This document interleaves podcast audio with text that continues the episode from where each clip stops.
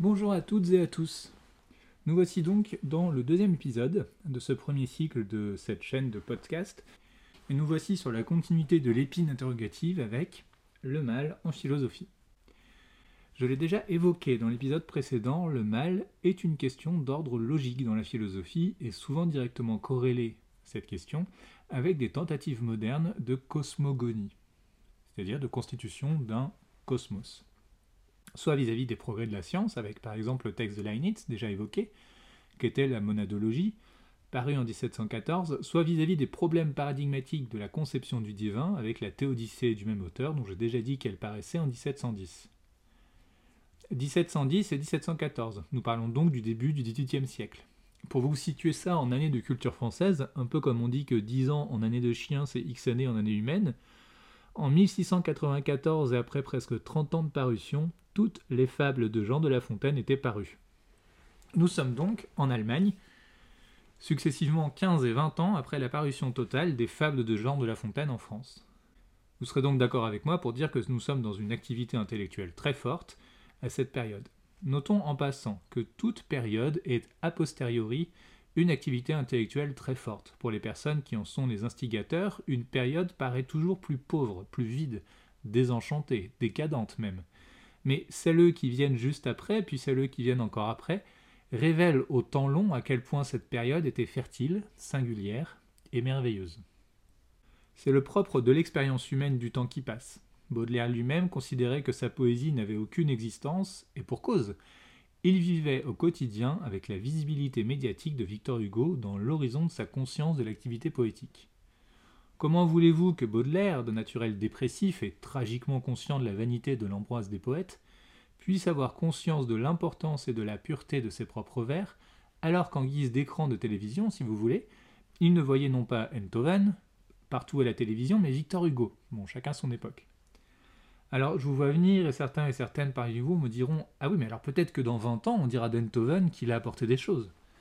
Je répondrai, non sans franchise, que les commentateurs n'apportent que très rarement des choses à une époque. Et l'activité du commentateur est tout de même l'essentiel de l'activité de celles que l'on appelle les chroniqueurs, et qui s'identifient assez simplement à l'activité de la philosophie, sous prétexte qu'elles ont, avant leur 25e année, suivi des études de philosophie, décroché un concours formel, je parle de la fabrique des élites sociales françaises incarnées dans le domaine intellectuel par l'école normale supérieure. Enthoven est un normalien, par exemple. Je n'ai rien contre Enthoven, soit dit en passant. C'est juste que c'est un commentateur de la vie publique euh, qui, en plus aujourd'hui, endosse très volontiers le dossard euh, de la défense des élites, c'est-à-dire donc un réactionnaire. Il fallait parler à ce sujet des propositions de Pierre Bourdieu qui permettent de comprendre en quoi ces gens peuvent devenir des commentateurs officiels, c'est-à-dire des des, éléments de la propagande, puisqu'ils sont adoubés par un mécanisme de production réactionnaire qui se maintient dans le temps. Hein. Le, concours de l'école normale supérieure est euh, immobile dans le temps, c'est toujours la même chose. On demande aux étudiants pour l'agrégation, par exemple, toujours de savoir les mêmes choses. Alors le, le sujet change, l'époque change, l'époque étudiée change, mais bon, c'est toujours les mêmes types d'examens qu'on demande. Il s'agit d'apprendre à rentrer dans une boîte. Je n'ai rien de particulier, disais-je, contre Raphaël Antovan, et je suis même très content qu'il ait animé à une certaine époque certaines émissions permettant de vulgariser la philosophie. Bon, qu'il défende aujourd'hui sur de factieux énoncés pseudo-démonstratifs le système oppressif, s'exprimant notamment dans cette inique réforme des retraites, n'est pas à l'honneur d'une quelconque ambition intellectuelle. Ce sont des éléments que j'aborderai dans l'épisode, sans doute, sur le mal en politique, je n'en suis pas encore certain. J'ai proposé dans l'épisode précédent que le mal théologique est un mal d'ordre ontologique c'est-à-dire que l'inadéquation entre une volonté et la nature d'un être produit un accident aux conséquences malheureuses. L'inadéquation de la volonté résulte d'une méconnaissance des profondeurs et des soubassements de la nature en question, de sorte que l'être concerné avance à partir d'intentions qui ne sont pas conformes aux conditions de son ontologie. Tel être n'est pas capable de devenir ce qui elle voudrait devenir à partir d'une volonté qui se méprend sur les caractéristiques de son être. L'intoxication médiatique, par exemple, peut produire de façon systémique ce genre de problème. J'y reviendrai là de façon certaine dans, l'épisode sur la politique, mais promettre à toutes et à tous qu'il n'y a pas de classe sociale, par exemple, et lâcher dans le monde du travail toutes et tous comme si elles étaient toutes et tous en situation d'égalité, c'est une source de malveillance. Il est évident qu'il y a factuellement des classes sociales, factuellement il existe des niveaux culturels et factuellement des identités intellectuelles, et que ces critères calibrent, je ne parle même pas des, considérations ethniques qui sont encore plus honteuses par-dessus tout ça, ces critères calibrent les possibilités des volontés en fonction de nature multifactorielle.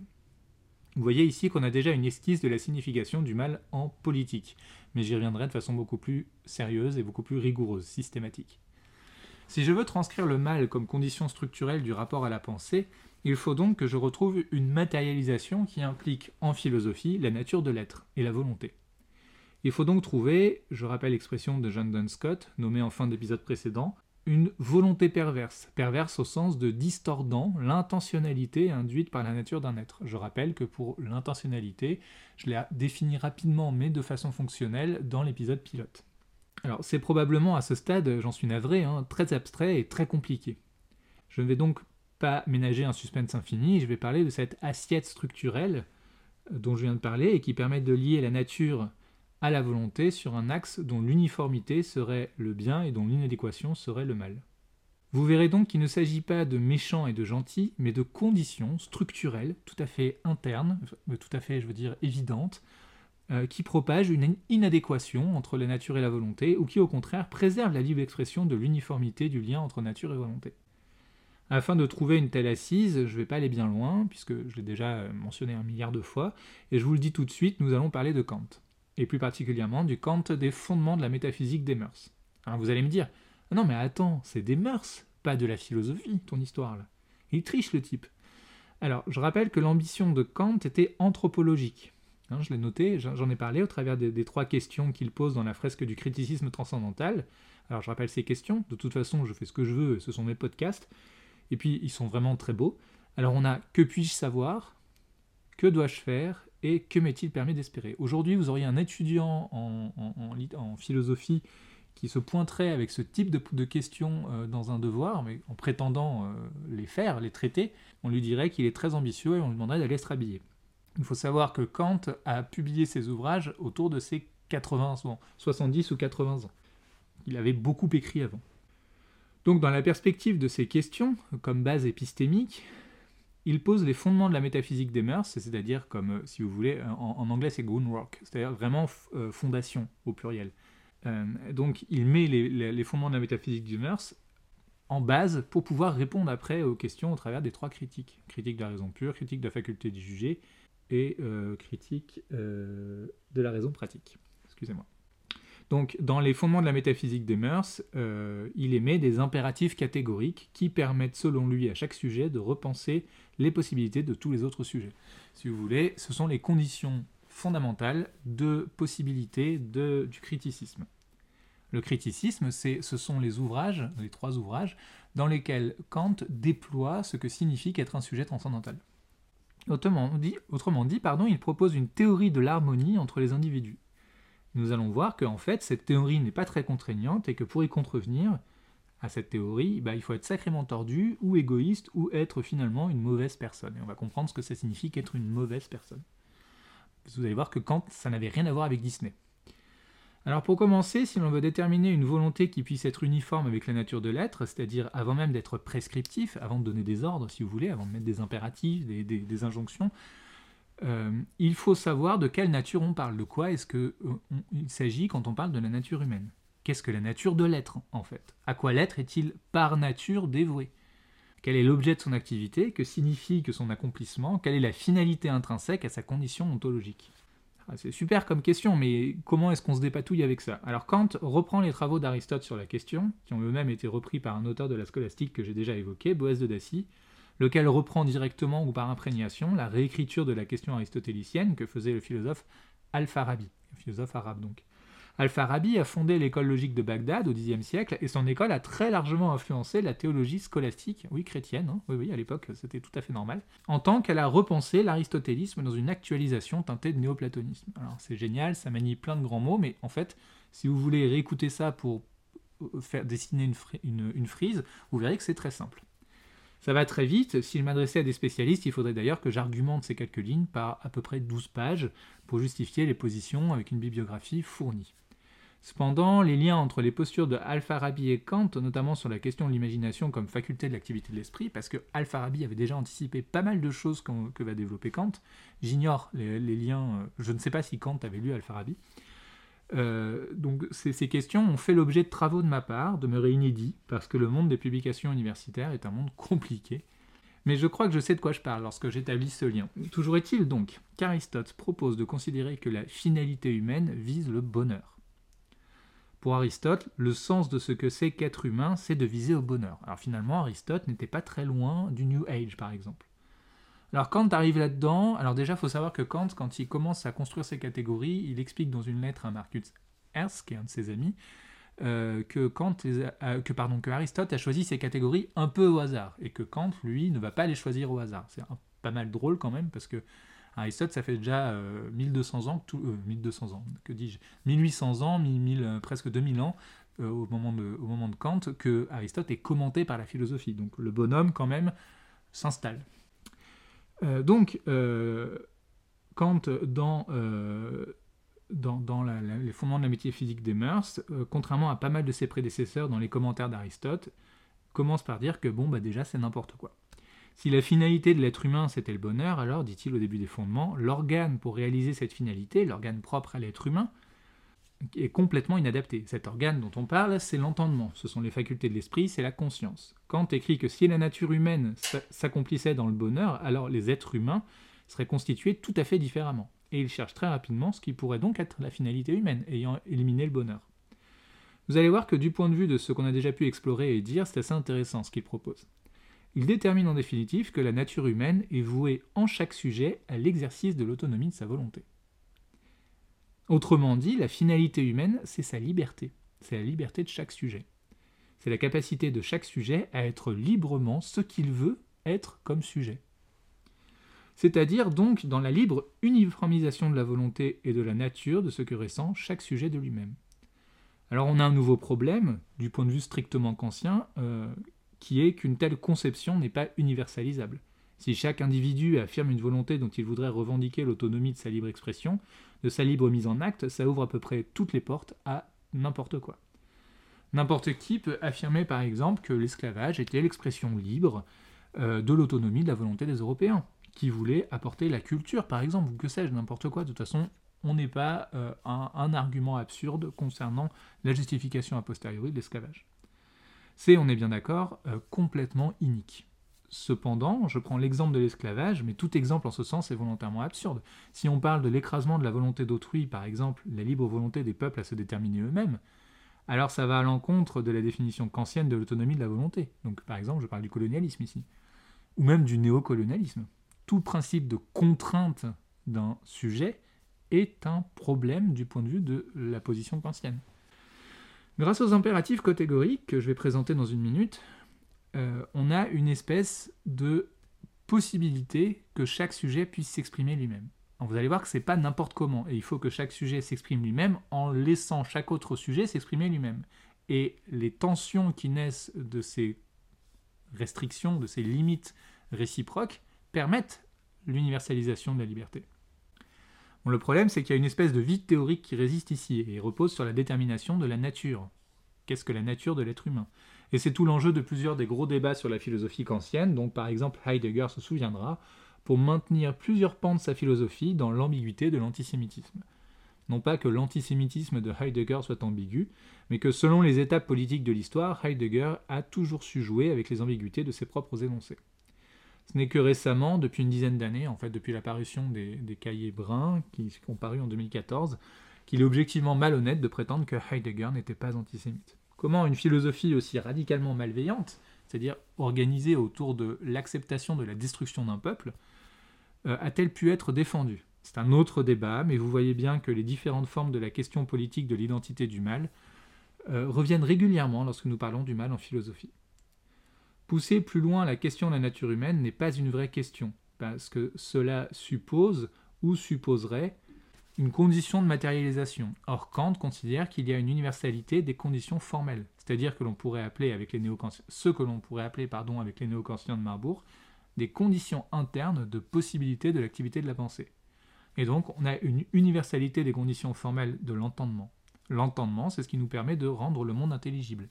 Si vous voulez, c'est la faculté à produire de la connaissance, de la conscience.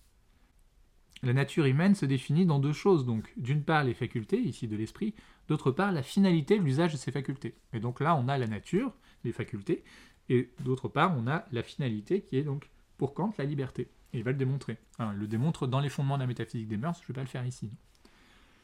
Donc autrement dit, à quoi mène l'usage de ces facultés? Au bonheur? Non, répond Kant, certainement pas. Et si l'organe de la conscience devait mener au bonheur, alors notre conscience serait tout différente, car précisément, la conscience mène à bien des choses, mais pas au bonheur. Mais genre pas du tout. Alors donc, la conscience mène à un quelque chose, et trouver ce quelque chose permettrait de comprendre ce qui est la finalité de l'activité de la conscience. Ce quelque chose, donc, je l'ai déjà dit, est pour Kant l'autonomie de la volonté.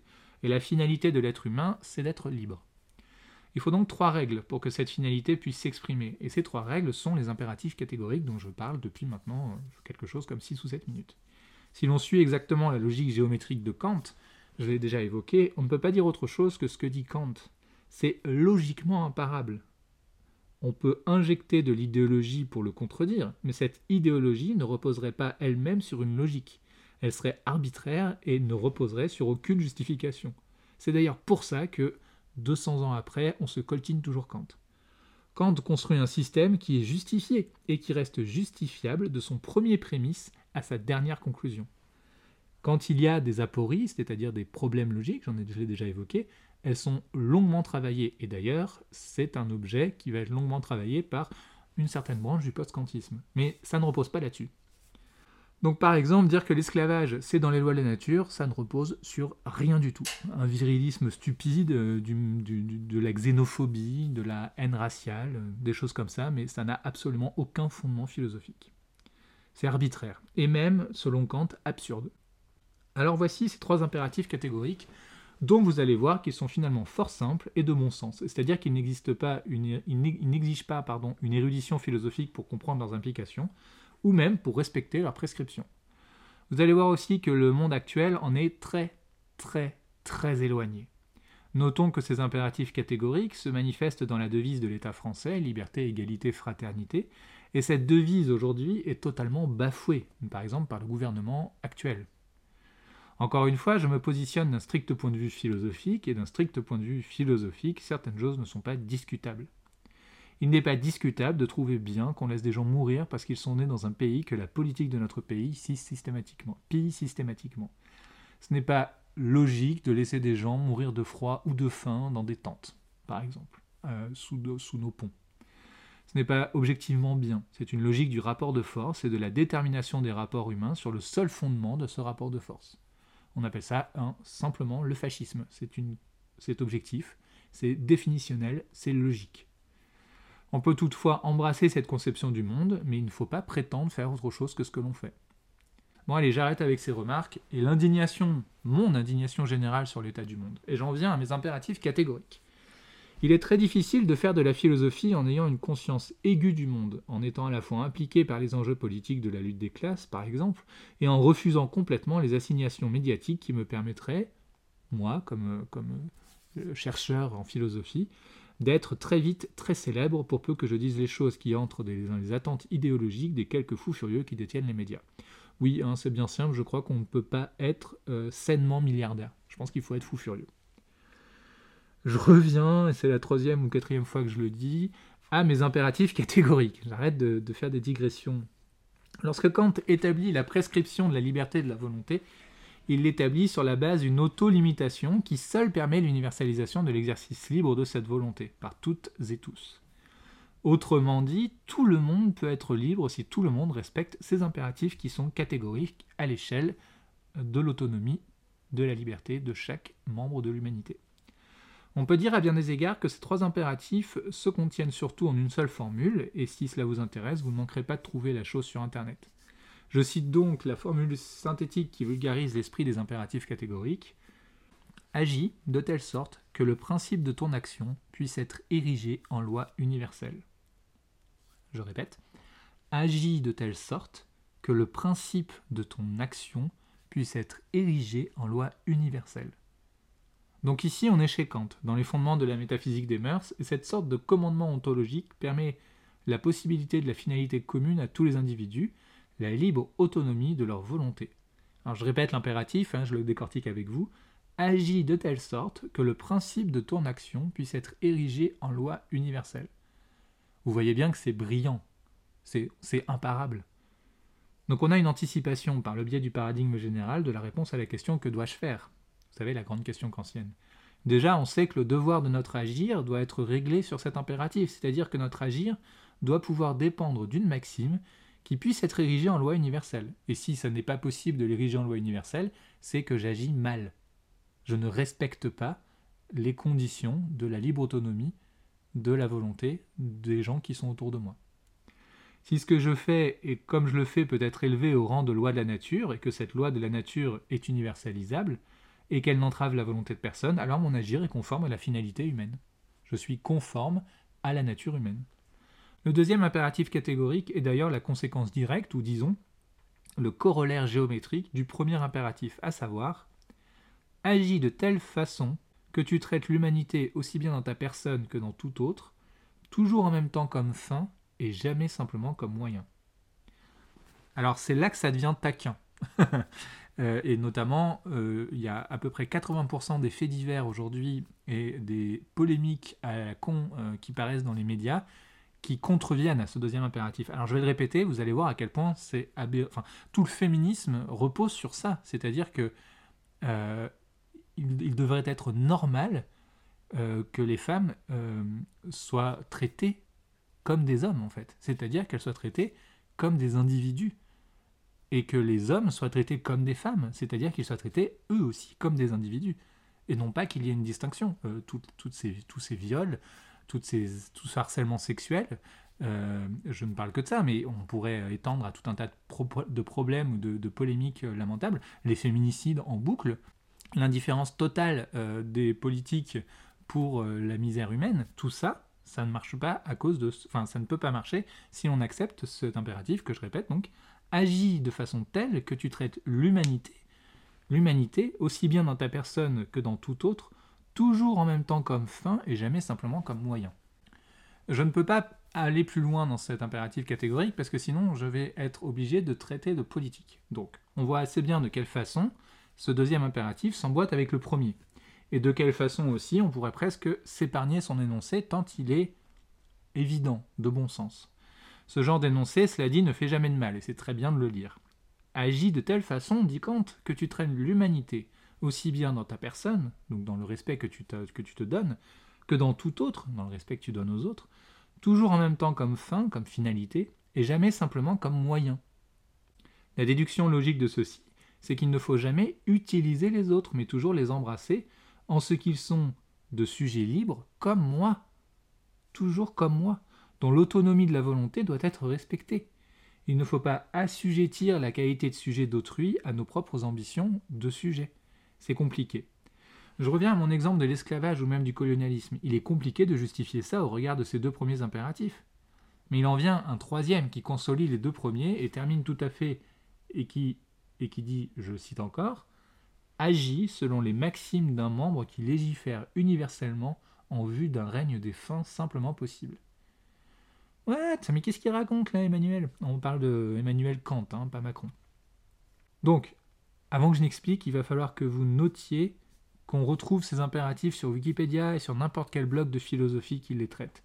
Et il s'y trouve largement et longuement expliqué.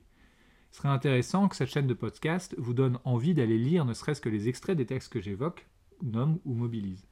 Mais donc j'explique hein, évidemment ce troisième impératif catégorique. Si vous voulez, c'est l'extension, la généralisation systématique de la première formulation des impératifs catégoriques. On doit toujours agir selon des maximes en imaginant que, agissant de cette sorte, nous sommes un membre légiférant, si vous voulez, un membre du Parlement par exemple, qui crée des lois, pour l'universalisation du règne des fins. Par le règne des fins, on entend un truc très compliqué et puis en fait assez simple, que je ne peux pas déployer ici sans risque d'hypertrophier l'épisode. Mais on parle encore des fins au sens des finalités, bien sûr. Autrement dit, il faut être capable d'étendre l'autonomie de notre volonté en tant que 1. le principe de l'agir mis en branle par cette volonté puisse être érigé en loi universelle de la nature, 2. de telle sorte donc que cet agir ne traite aucun autre sujet, lui-même ou elle-même détenteur ou détentrice de l'autonomie de sa propre volonté, comme un moyen, mais protège en toutes et tous leur faculté à être sujets librement autonomes. Et 3. Le tout sous condition de pouvoir participer par ton agir à la légifération euh, du règne des fins, à commencer par la première de toutes, la finalité humaine qui est la liberté. Lorsque Kant parle de liberté, on entend bien sûr le libre arbitre chrétien, qui est une vaste question, parfaitement liée à celle du mal sur le plan logique.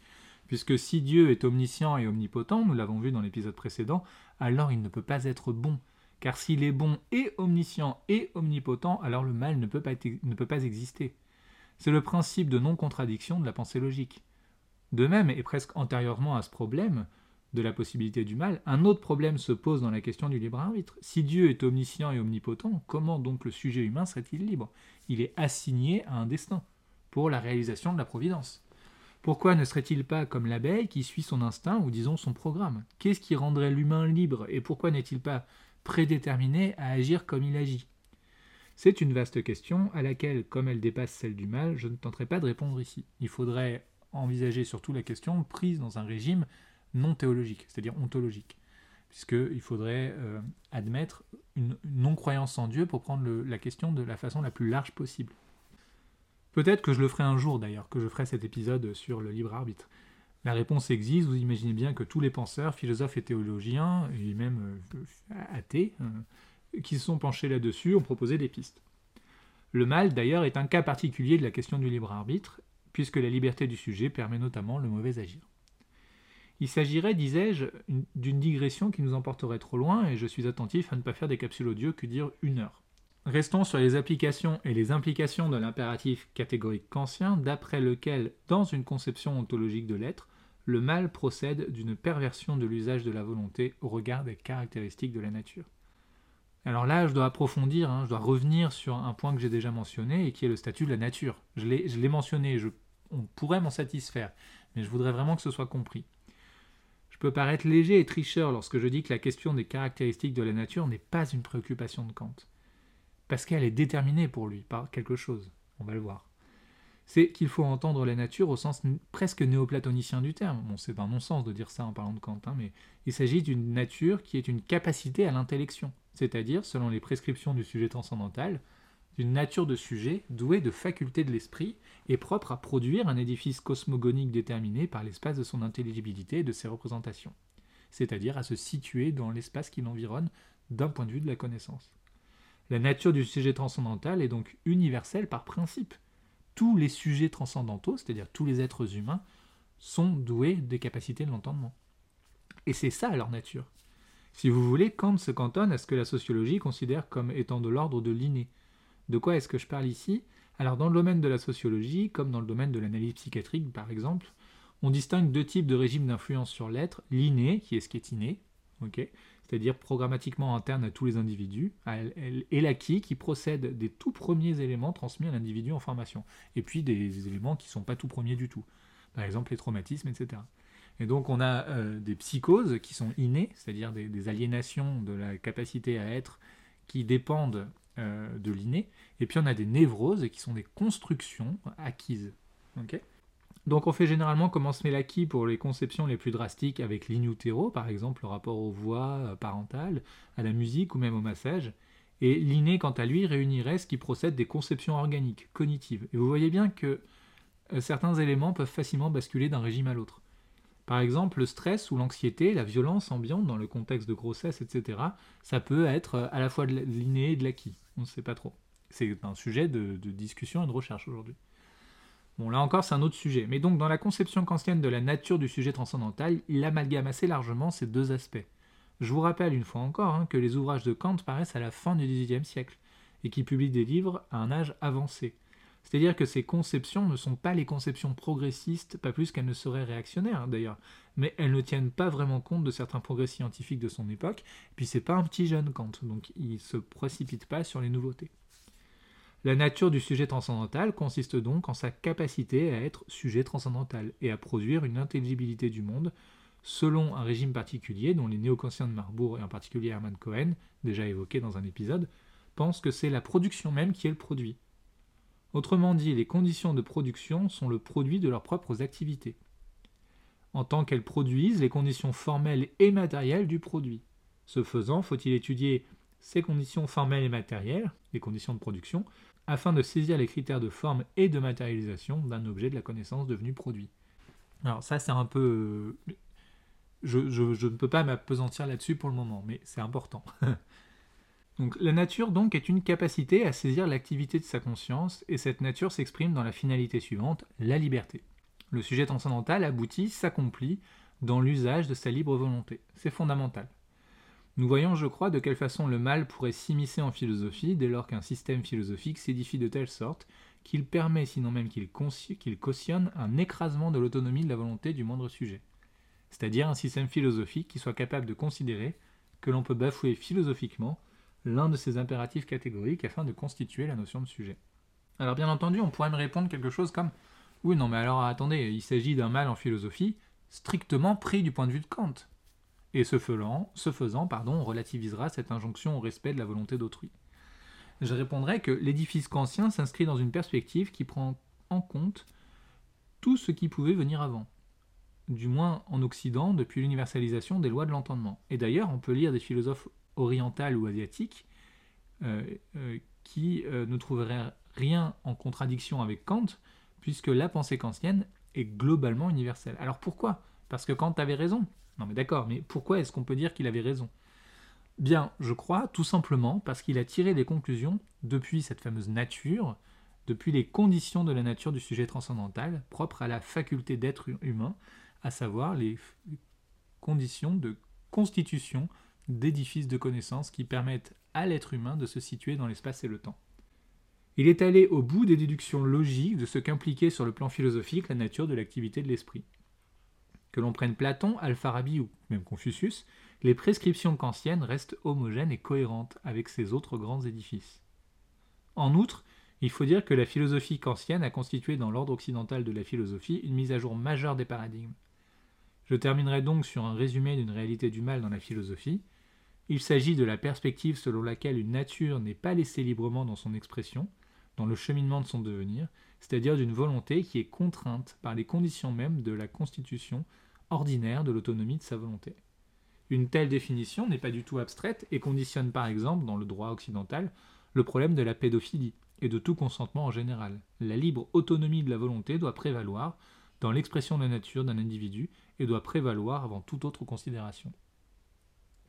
Ce sont ces problèmes que posent les enjeux tels que le viol, la culture du viol en général, le non-respect du consentement, sexuel ou non, non pas parce que ce ne serait pas bien, mais parce que cela déforme l'autonomie de la libre volonté du sujet agressé, lequel sujet s'en trouve déformé dans l'uniformité du lien entre, nature et volonté. il n'est plus à même de se constituer librement une volonté, il risque de souffrir profondément, ontologiquement, dans les conditions mêmes de possibilité de son être, de cette aliénation. Alors bien sûr, le mot est lâché, et nous le retrouverons dans le marxisme. Une personne qui est victime de viol est définitivement aliénée, c'est-à-dire que le lien entre sa nature et les matérialisations possibles de sa volonté, qu'elles soient érotiques ou non, hein, on ne parle pas que de ça, c'est vraiment pas juste l'enjeu, sont définitivement pervertis, pour reprendre le mot de Dan Scott, déformés et ne pourront retrouver une forme non douloureuse qu'à grand renfort d'un travail analytique considérable. Le problème donc du non-respect des impératifs catégoriques est donc dans l'aliénation de la volonté, puisque la personne qui viole par exemple utilise autrui comme moyen de son plaisir, et non dans le respect d'autrui comme sujet ayant sa propre finalité.